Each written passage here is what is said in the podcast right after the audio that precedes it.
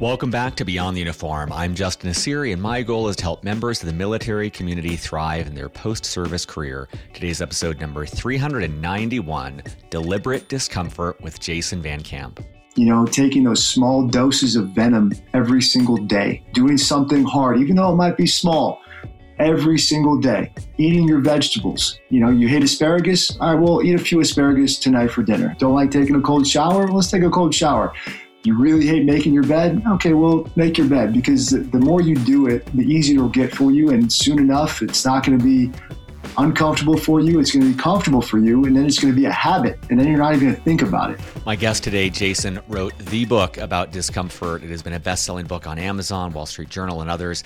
What I love about this is that we live lives surrounded by comfort in our climate controlled cars, in the food that we can order with a click of a button. So much comfort, and it does a lot of us a disservice. Jason does an exceptional job of talking about why we should introduce and seek out discomfort in our life, how to do it in a way that makes us better human beings, and more. As always, at beyondtheuniform.org, you'll find show notes for this episode with links to everything we discuss, as well as Jason's book, Deliberate Discomfort, and a challenge that we talk about in this episode. You'll also find 390 episodes just like this one, all for free. With that, let's dive into my conversation with Jason. All right. Joining me in Salt Lake City, my guest is Jason Van Camp. Jason, welcome to Beyond the Uniform. My pleasure to be here. Let's have a good time. So, I want to give everyone a quick background on you, and I'll give you a chance to fill in any gaps or uh, correct any mistakes. Jason is the author of the book Deliberate Discomfort, which is both a Wall Street Journal and a two time number one Amazon best selling book. For the past 10 plus years, he has run the consulting firm Mission 60, which dramatically improves sales performance, reduces costs, and wins by providing their clients' teams with a new way of solving organizational problems. He is also the executive director of the 501c organization Warrior Rising. He is a graduate of West Point as well as Brigham Young University's Business School, and is a 14 year veteran of the U.S. Army where he served in the Green Beret. Jason, anything to add or amend to that bio?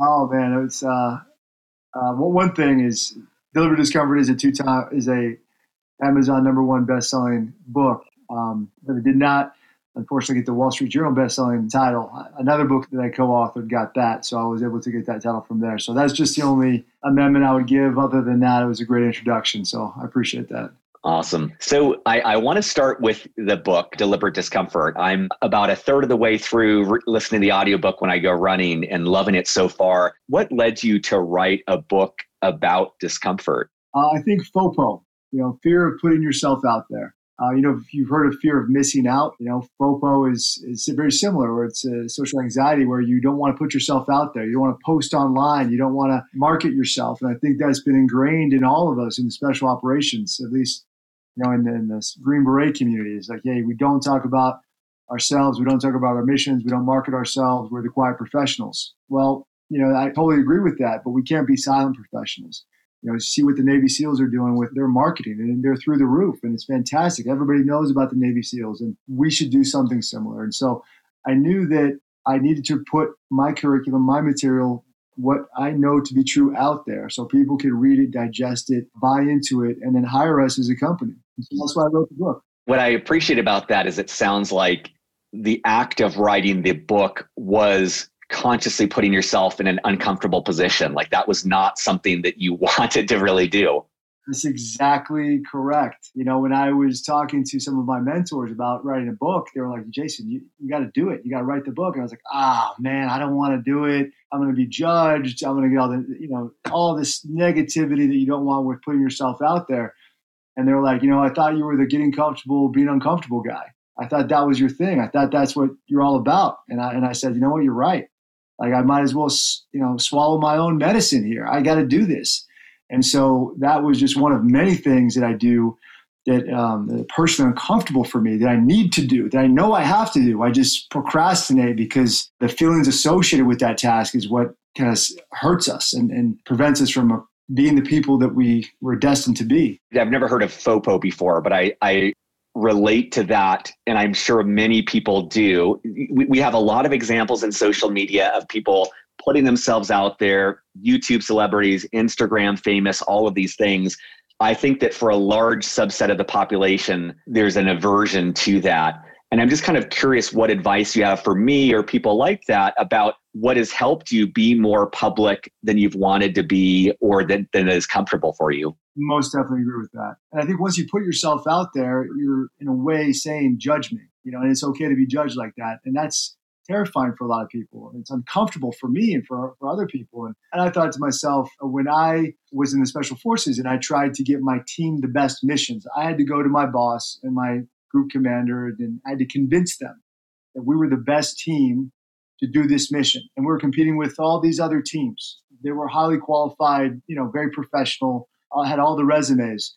And what it really came down to was we were marketing our teams. And I realized that I wasn't up there marketing Jason Van Camp. That's uncomfortable. Talking about how amazing and great Jason Van Camp is, that sucks, man. I don't want to do that. But I do enjoy marketing how great, how amazing my team is, the people that I have on my team. And then I, I looked at it in that light. And then I started looking at it like, well, by doing what I'm doing, I'm helping people. And that's what I'm all about. I want to help people become better at whatever they want to be better at. And for most of us, it's taking that uncomfortable leap of faith to face our fears, you know? And so I said, listen, I'm marketing people that I believe in and that I love.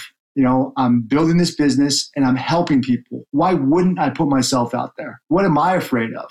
Nothing. What I think is great about that is this example like through service, you're able to push through that barrier. You realize that you're able to serve your team now with i'm guessing with mission 60 and, and before your team of rangers. And even the book i can only imagine what that's done for the awareness around the army the awareness for special forces. So it's like realizing that you pushing through this discomfort is an act of service and that gives you the extra leverage to to tolerate that discomfort. You're right man. It's all about getting comfortable being uncomfortable. It's about making that courageous decision to deliberately choose discomfort. Now it has to be voluntary. It has to be intentional.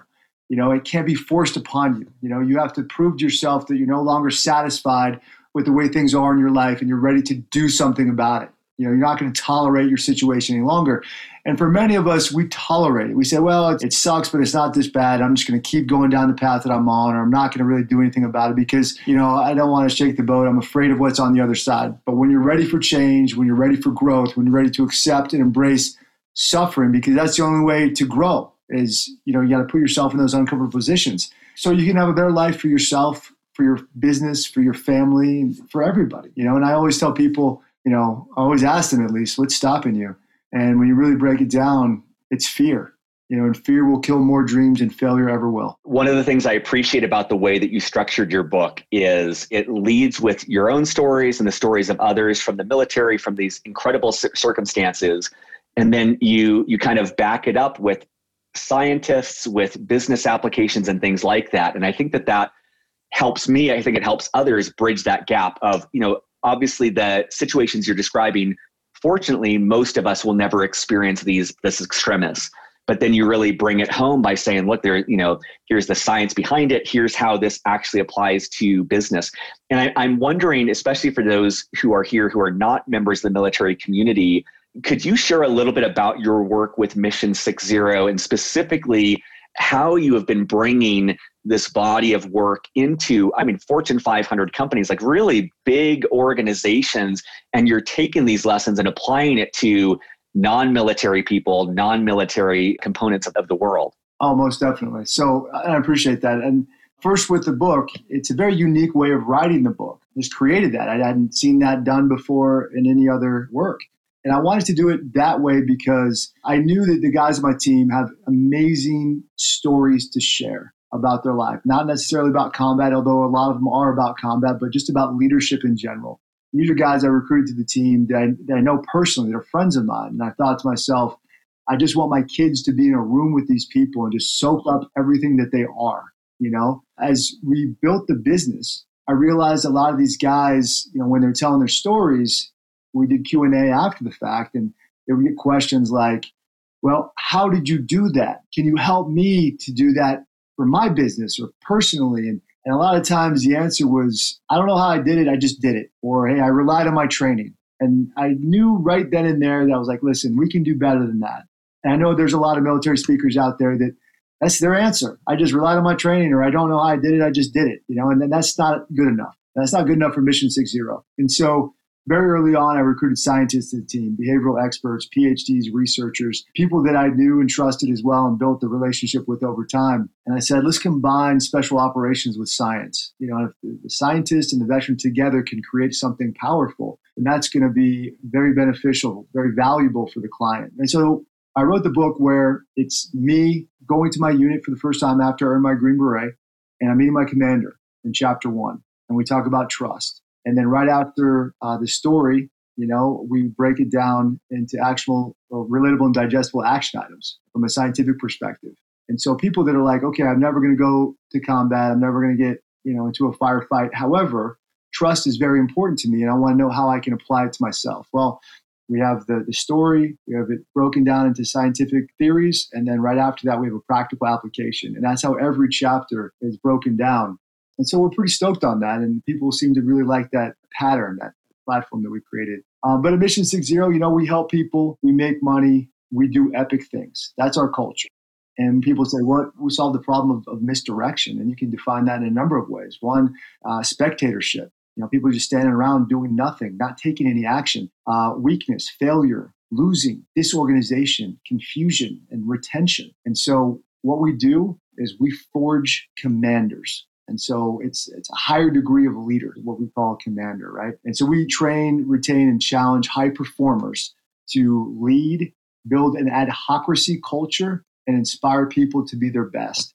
And I really love the term adhocracy culture. And for me, it's it's sort of like a dynamic and innovative environment where employees are willing to take chances, and the leaders, the commanders there, are looked at as and seen as inspirational innovators willing to take risks and uh, challenge assumptions. It's an organization where you have core values of, of agility and adaptability, and you're never going to hear the following in an ad adhocracy culture. We tried that already and it didn't work. And so I'm trying to build this warrior society of people that unlocks their purpose by deliberately choosing discomfort and voluntarily choosing to, to place themselves in the uncomfortable position of, of facing their fears. And so that's a mouthful, Justin. So there, there you have it, man. All answer to a short question. I think this is great. And a couple things that stand out to me. First of all, I'm guessing that the primary audience of your book, especially based on the success, it's not really written for necessarily for the military. It's it's written for a broad audience of business people. But I'm also guessing that as you wrote this for yourself, for the people in your unit, for the people with similar circumstances, it must be an incredibly therapeutic way to take that training and dissect it, to take these experiences and dissect it and bring in the scientific component so that there is a better answer than like this is the training or this is the way that I am. You can start to see like, oh, teasing apart these components of what has allowed you to achieve what many people view as impossible. I really appreciate that. And I think that's a, an incredible act of service for yourself and your community. And I think this is great. And, and correct me if I'm wrong on this. It seems like a lot of the work that you do with Mission Six Zero is you are pinpointing key leaders in an organization and realizing that if you can train them to be better leaders, that ripple down effect to the team is able to pull out those people. I forget the terms used, but one of them is like spectators. Like you're able to draw people out from spectating. You're able to draw people out to whatever might prohibit them from reaching their next level of success. And is that right? Are you kind of pinpointing the leaders and shifting this mindset so they can affect the organization underneath them? Yeah, that's exactly right. And I'll give you an example. When we first started working with uh, NFL, National Football League teams, we worked primarily with the players. You know, we, we found some success with that. When we started working with the coaching staff, when we started working with the, the front office, you know, that's when we started to see real change. You know, culture was being established. People were learning how to lead for the first time. Granted, many of them knew the tactics, the X's and O's. Some of them fantastic offensive line coach. They know more than anybody in the world about how to plan an offense, you know, and, and run a, a West Coast offense or something like that. But as far as leading men, leading people, they had no idea. And I think in the corporate world, you find something similar where your HR representative, your, your resume, you and it's an, unbelievable resume. You have all these things on it. The person that hires you, the HR rep, is, is looking at it and it looks great. And they say, listen, you're, you're hired.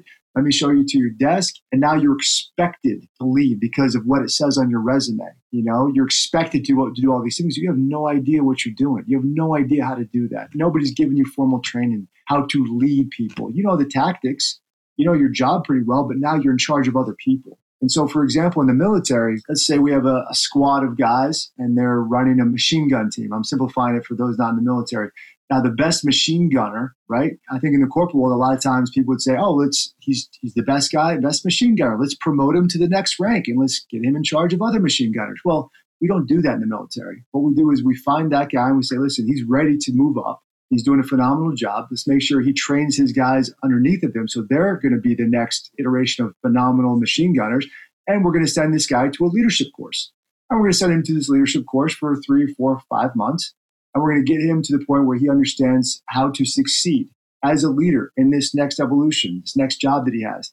And then we don't send him back to the same unit because it's a little awkward. Now he's in charge of guys that were his peers and so forth. We send him to a different unit. And now he's going to have a fresh start as a leader, all the things that he's learned, and he's going to move forward in that fashion. We need to do the same thing in the corporate world, in the civilian world. And that's what Mission Six Zero does. We give you that leadership training that you need, that you don't know that you need a lot of times to succeed. And so when you have that culture that is thriving, that people want to be a part of, and you're training the right guys to be the right leaders, and they know what they're doing, then you have the bottom line increases. You have success everywhere you look. One thing I'm reading into what you're saying is it seems like to be a good leader in an organization, you have to be choosing discomfort. Like you need to be stepping into things that don't necessarily feel comfortable, which for me, you know, with kind of like a movie image of a good leader, it seems like they're a natural, that this is this innate ability that they're just expressing as who they are. But as I hear you talk, it seems like as a leader, you're choosing discomfort in learning skills that might not be custom to you, like t- pushing people in ways that might not feel good to you. And I have two questions on this. One is like, is that even true? Like, do leaders need to embrace discomfort? But the second thing I'm curious about is, is there ways to cultivate discomfort and a tolerate tolerance for discomfort in our lives in small ways, like that bleeds over to those leadership aspects? It's almost like, is there a discomfort muscle that we can cultivate that will help us in these other areas of our life. Perfectly said. Number one, leaders must choose discomfort. Listen, you either choose hard things or hard things will choose you. They're coming either way.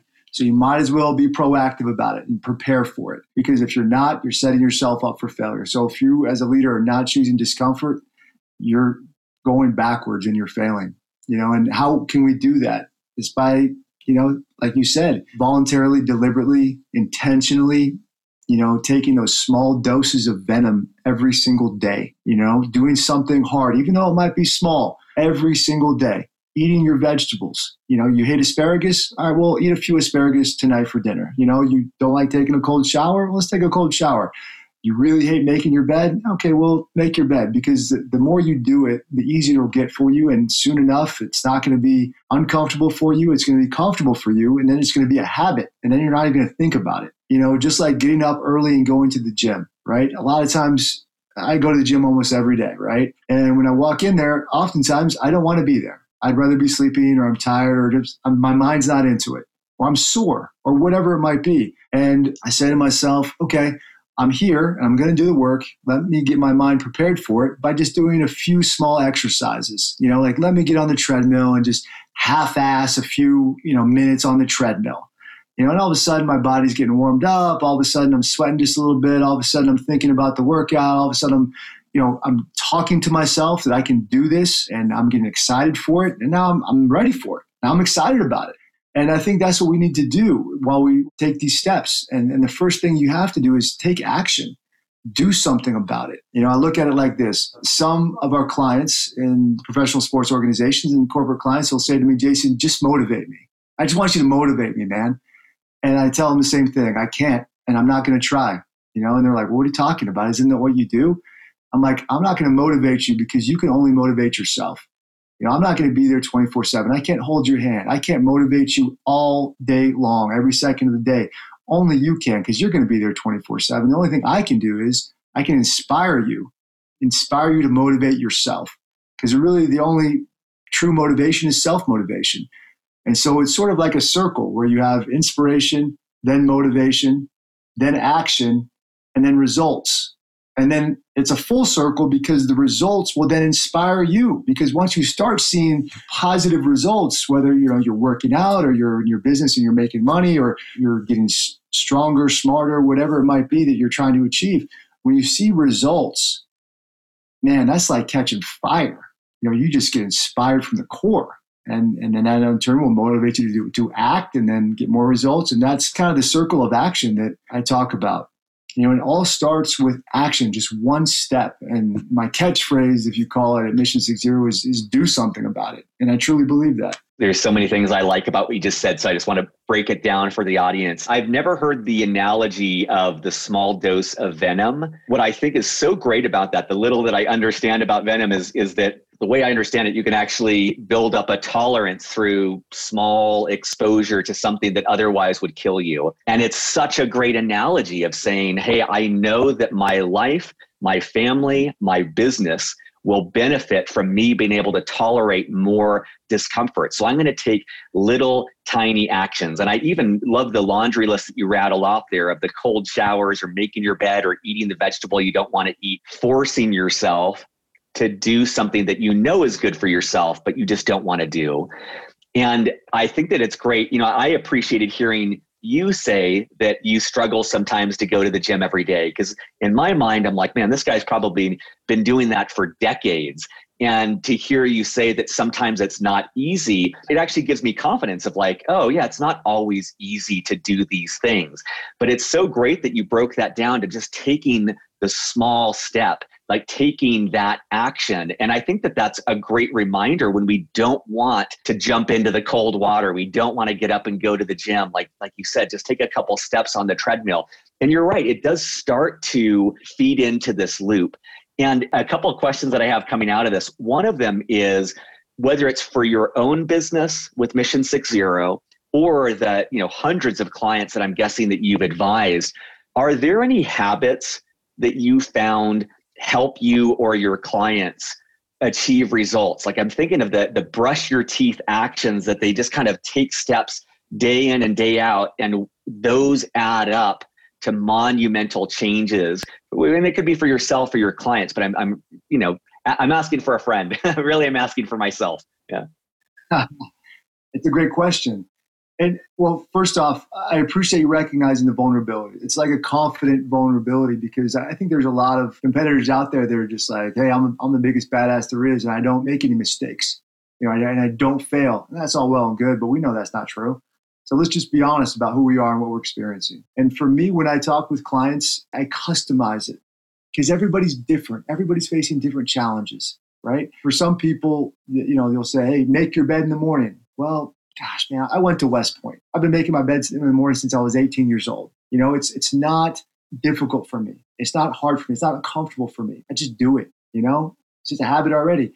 Take cold showers. Okay, well, you know, I lived in Russia uh, for two years, and when I lived there, they shut off the hot water in the summertime, in the spring and summertime. So you had to take cold showers, and I got used to it, and it wasn't that difficult after a while. You know, so I can't tell you, hey, Justin, make your bed. Hey, take a cold shower because it might not be hard for you to do that. I ask you, like, what is hard for you? What are the things that you know you should be doing and you're not doing right now? For example, for me, uh, I love to read. I got a stack of books on my nightstand. I mean, literally, I could go upstairs and take a picture of like probably 40 books on my nightstand right now. 15 of them uh, I've read this year, and the other stack of books I want to read. And last year, life got away from me, man. Like they just stayed there. I was too busy. I was too tired at night, you know, and I didn't read. And so this year, when I did the Deliberate Discomfort Challenge, I was like, every day I'm going to read and I'm going to finish a book every single week. You know, that was hard for me because I had to like deliberately take time out of my day and plan for that and say, nope, this is the time of the day where I'm going to read. And I'm not going to be distracted or bothered, you know, all digital sunset and turn all the TV and electronics and cell phone all that stuff off and I'm going to read. Other things for me, stretching. I, I, hate stretching. I'm the worst person at stretching. You know, like I go to a yoga class and, and it's just like I'm a total embarrassment. And that's fine. As long as I'm like trying to get better at that, then that's okay. What I'm taking away from that, it's really encouraging to me. It is so unique. Like what might be comfortable for me might be uncomfortable for someone else. So, you know, what I was taking away from that was I just wrote down, like, what do I know I should be doing, but it's hard for me? And like you, that definitely cold showers for me. it is stretching. It is kind of like I have these things. What I like about what you're saying too is that if we take this on, eventually what's uncomfortable i'm imagining after a long enough time becomes more habit becomes more commonplace. But you're building this pattern of like okay now what's holding me back? And it's just this constant evolution because i think sometimes i want to just think that there's this checklist that if i get these things right life will be a certain way. But the truth is as we're up leveling as we're growing as we're evolving and maturing these things constantly change that's exactly right. Embrace that suck, embrace that suffering because that's what life is all about. You know, the purpose of life is to find your gift, I believe, and the meaning of life is to give your gift away. And by doing that, you're serving other people and you're constantly placing yourself in positions of being uncomfortable. A lot of people think if only I can knock these blocks off, I'll be good to go. That's the furthest thing from the truth, man, because you're always um, transferring problems from one set to the next. Like you're just switching out problems that you're currently facing. And then once you reach that next level, now you have a different set of problems. And really, life is about being problem solvers and figuring things out, not just for ourselves, but for each other. You know, you could buy a little help from your friends, you know, like as the Beatles said. And, and that's what we're all about at Mission Six Zero. You mentioned something. You said the deliberate discomfort challenge. I'm not that far in the book yet, but could you speak to what that is? Oh man, I love it. I appreciate you asking that. We started it on January 4th this year and it's a 60 day challenge. I created it based off of our whole person, our total warrior model. We have certain requirements, certain challenges. Mentally, you have to read a book every single week. You know, you pick your books, or we give you a library of books. One of the books is Deliberate Discomfort, which, which we'll send you. Physically, we send you a workout program. You have a 60 minute workout in the gym every single day and a 60 minute cardio workout every single day, seven days a week. And also, we send you a nutrition plan. If you want to upgrade the plan where meals will be delivered to your door, we can do that as well. Spiritually, you know, we have a mindfulness exercise, and it's an audio recording that you listen to every day. The first week is uh, five two minute mindfulness practices. And then the last week, we do a 40 minute practice every day. Socially, we want you to connect or reconnect with a family member, a friend, a past friend, somebody you've had a falling out with, and have a meaningful conversation. And emotionally, we have a gratitude journal that you fill out every day. And professionally, you watch one video in our masterclass series. And the last week, you create your own videos and you post them online. And every single day, uh, whatever's impacted you as you go through this challenge, you have to post about it online with the hashtag DD Challenge. And so um, we have 11 classes in so far. Uh, about 500 people have taken it. The attrition rate is 3%. So 97% of people that, that join stay with us. And the graduation rate is, is pretty high as well. And I think what people say a lot of, I don't have the time to do this. Where do I find the time to work out twice a day? Well, I did it twice. I did this challenge twice. And if it matters to you, if you prioritize it, you can find the time to do all these things. And the testimonials are absolutely through the roof. People are changing their lives changing their, their patterns of behavior, you know, becoming better people because of this. First time I did it, I lost 34 pounds. Second time I did it, I lost 23 pounds.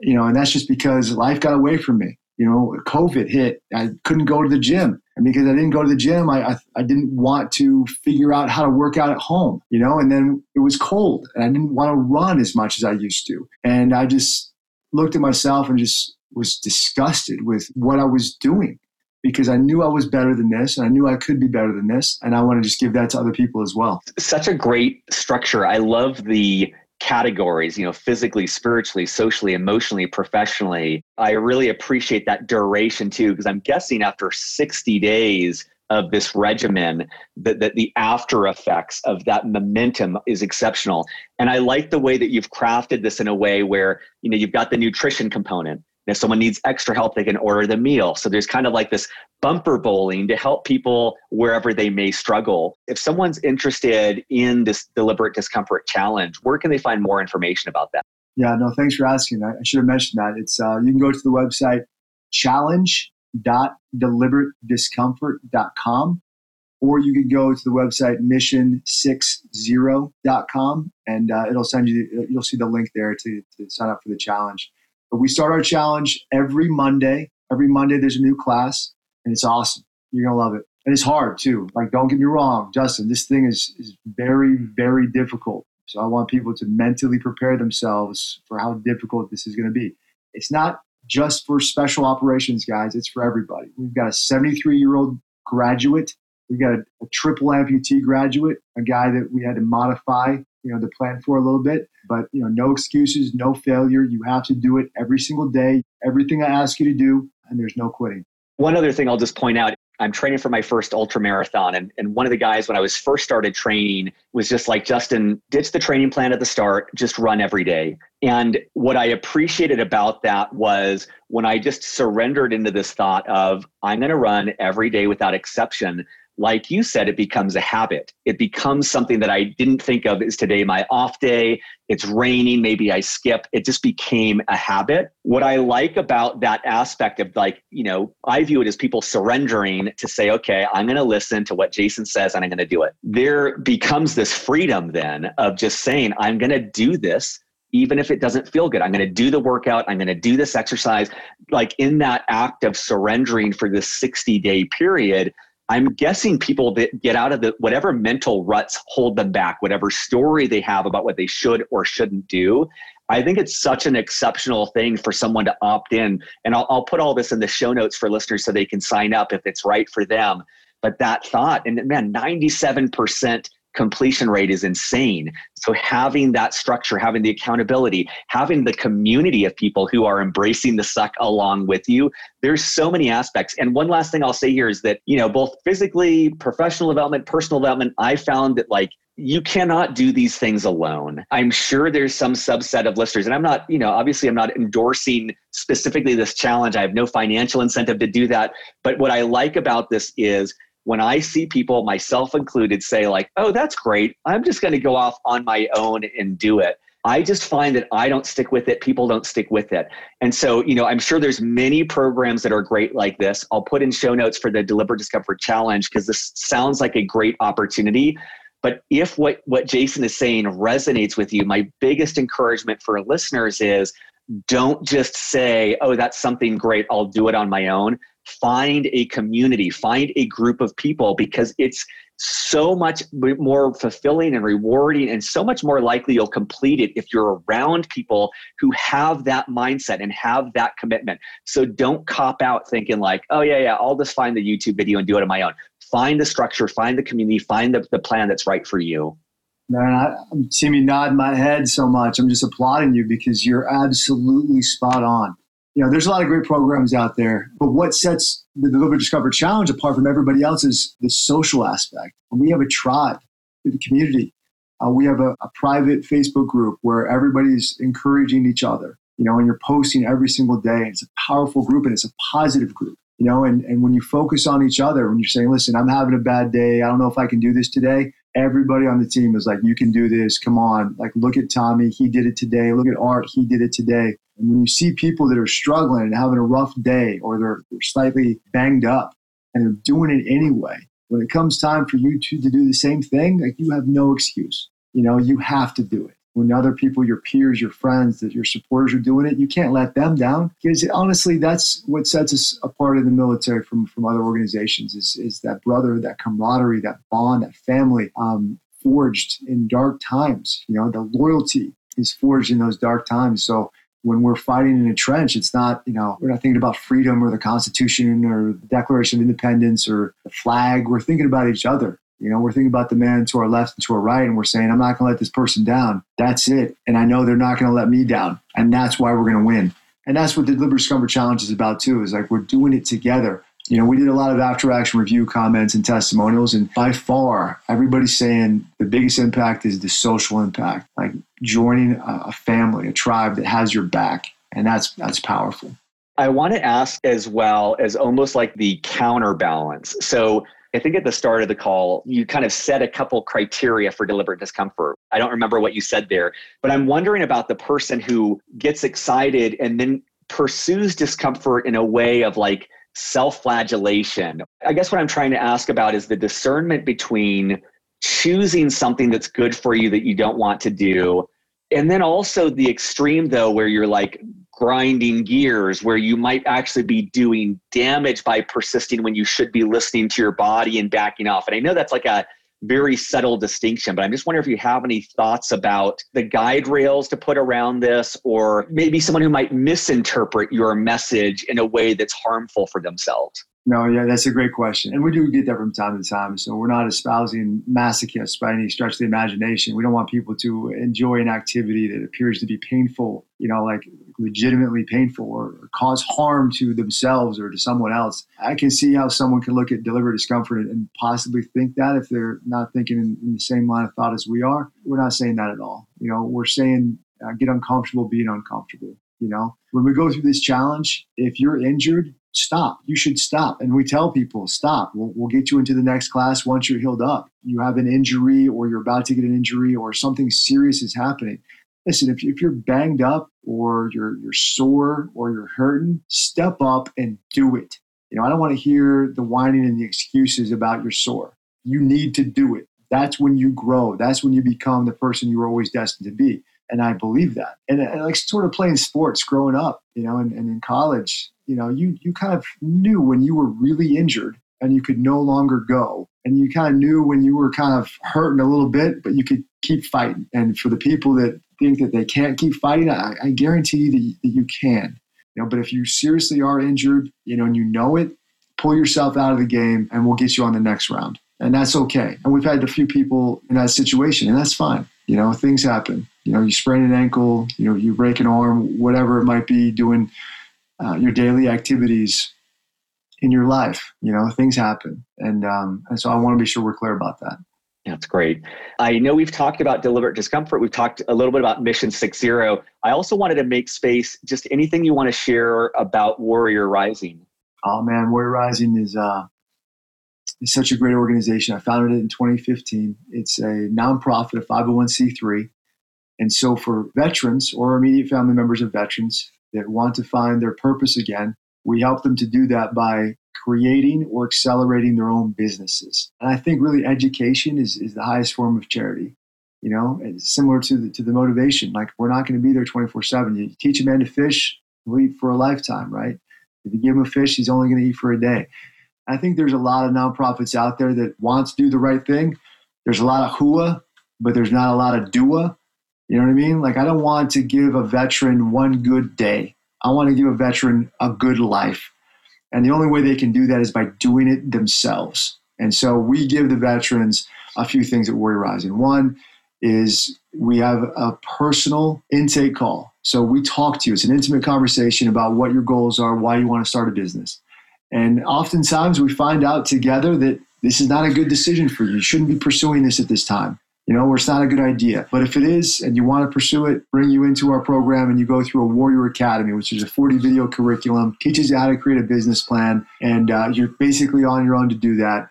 And once you finish the Warrior Academy and you present to us the material, the homework that we ask you to do, and then you get a mentor, a one-on-one mentor, somebody who's been successful in whatever industry you're trying to start a business in, and you and the mentor together create a go-to-market strategy.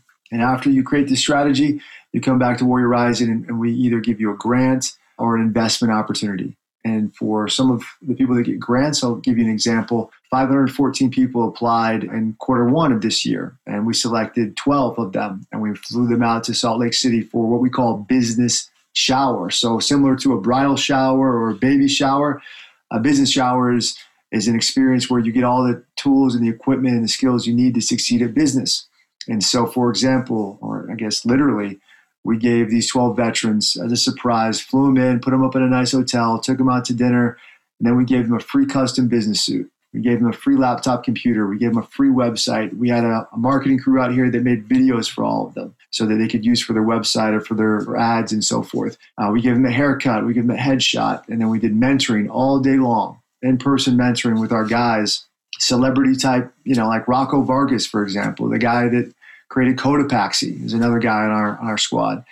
And then uh, I surprised the veterans again and said, "Hey guys, uh, you got two hours to put together a presentation. We're doing a business pitch tonight, and the winner's going to get twenty thousand dollars." And so the guys were stressed out and, you know, like intentionally, I wanted them to feel stressed out because I wanted them to perform. And so we did a pitch competition and we selected three finalists. And the three finalists pitched uh, at dinner in front of uh, about 100 people and some judges. And uh, they selected the winner, which is Travis Arnold from Cason Shaving Company, which was a great presentation. He got $20,000 on top of everything else. And then as a surprise, we gave the other two finalists $20,000 each.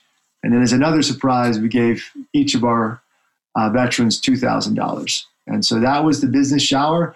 And uh, we're going to do another one in Napa, California on June 26th. And so anybody that wants to apply for Warrior Rising, go to warriorrising.org and uh, and join our tribe because we're doing great things. And I'll add those in the show notes. I'll ask a last question here in a second, which is just anything we may have missed. But I'm, I'm appreciating, first of all, your example, writing multiple successful books establishing Mission Six Zero is this great corporation, establishing Warrior Rising is this great nonprofit. So I really appreciate your example of someone who's not settling for status quo, not settling for what's comfortable, and constantly putting yourself out there. It's a great example. And then, second of all, I just, I really appreciate the message of deliberate discomfort because for me, we have no shortage of comfort right now. I can have a hot shower whenever I want. I can push a button on my phone and get whatever meal I want. I can drive in my air conditioned car. Like I can build a life with just a warm blanket around me all the time. And I know that doesn't lead to fulfillment. And so I just really appreciate how you're championing this different perspective of the thing that so many of us are avoiding discomfort there is a salve in that. There is this incredible nutrient if we're willing to adopt that, and it leads to more growth. It leads to more service and more impact. So I just want to appreciate you for that. But in, in closing, anything that we didn't talk about that you want to make sure listeners know before we wrap up? Justin, thanks for having me on, man. We talked about Mission Six Zero. Uh, we talked about what we do at Mission Six Zero. We talked about the Deliberate Discomfort Challenge. We're fired up about. I guess we didn't talk about. We have a shop at Mission Six Zero. So if you want to get some apparel like this shirt here, Og, you know, Boar Skull, Og, you know, the M60, you go to the mission60.com website to get some stuff there. Uh, we talked Warrior Rising. We talked uh, veterans applying for Warrior Rising.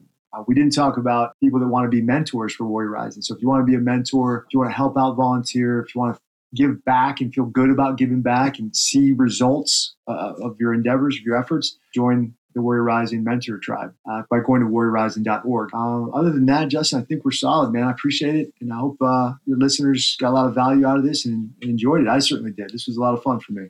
Surface, surface, surface.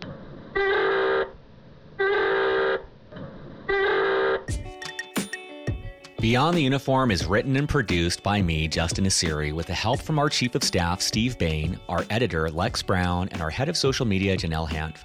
We are an all volunteer organization and would greatly appreciate your help in any of the following ways.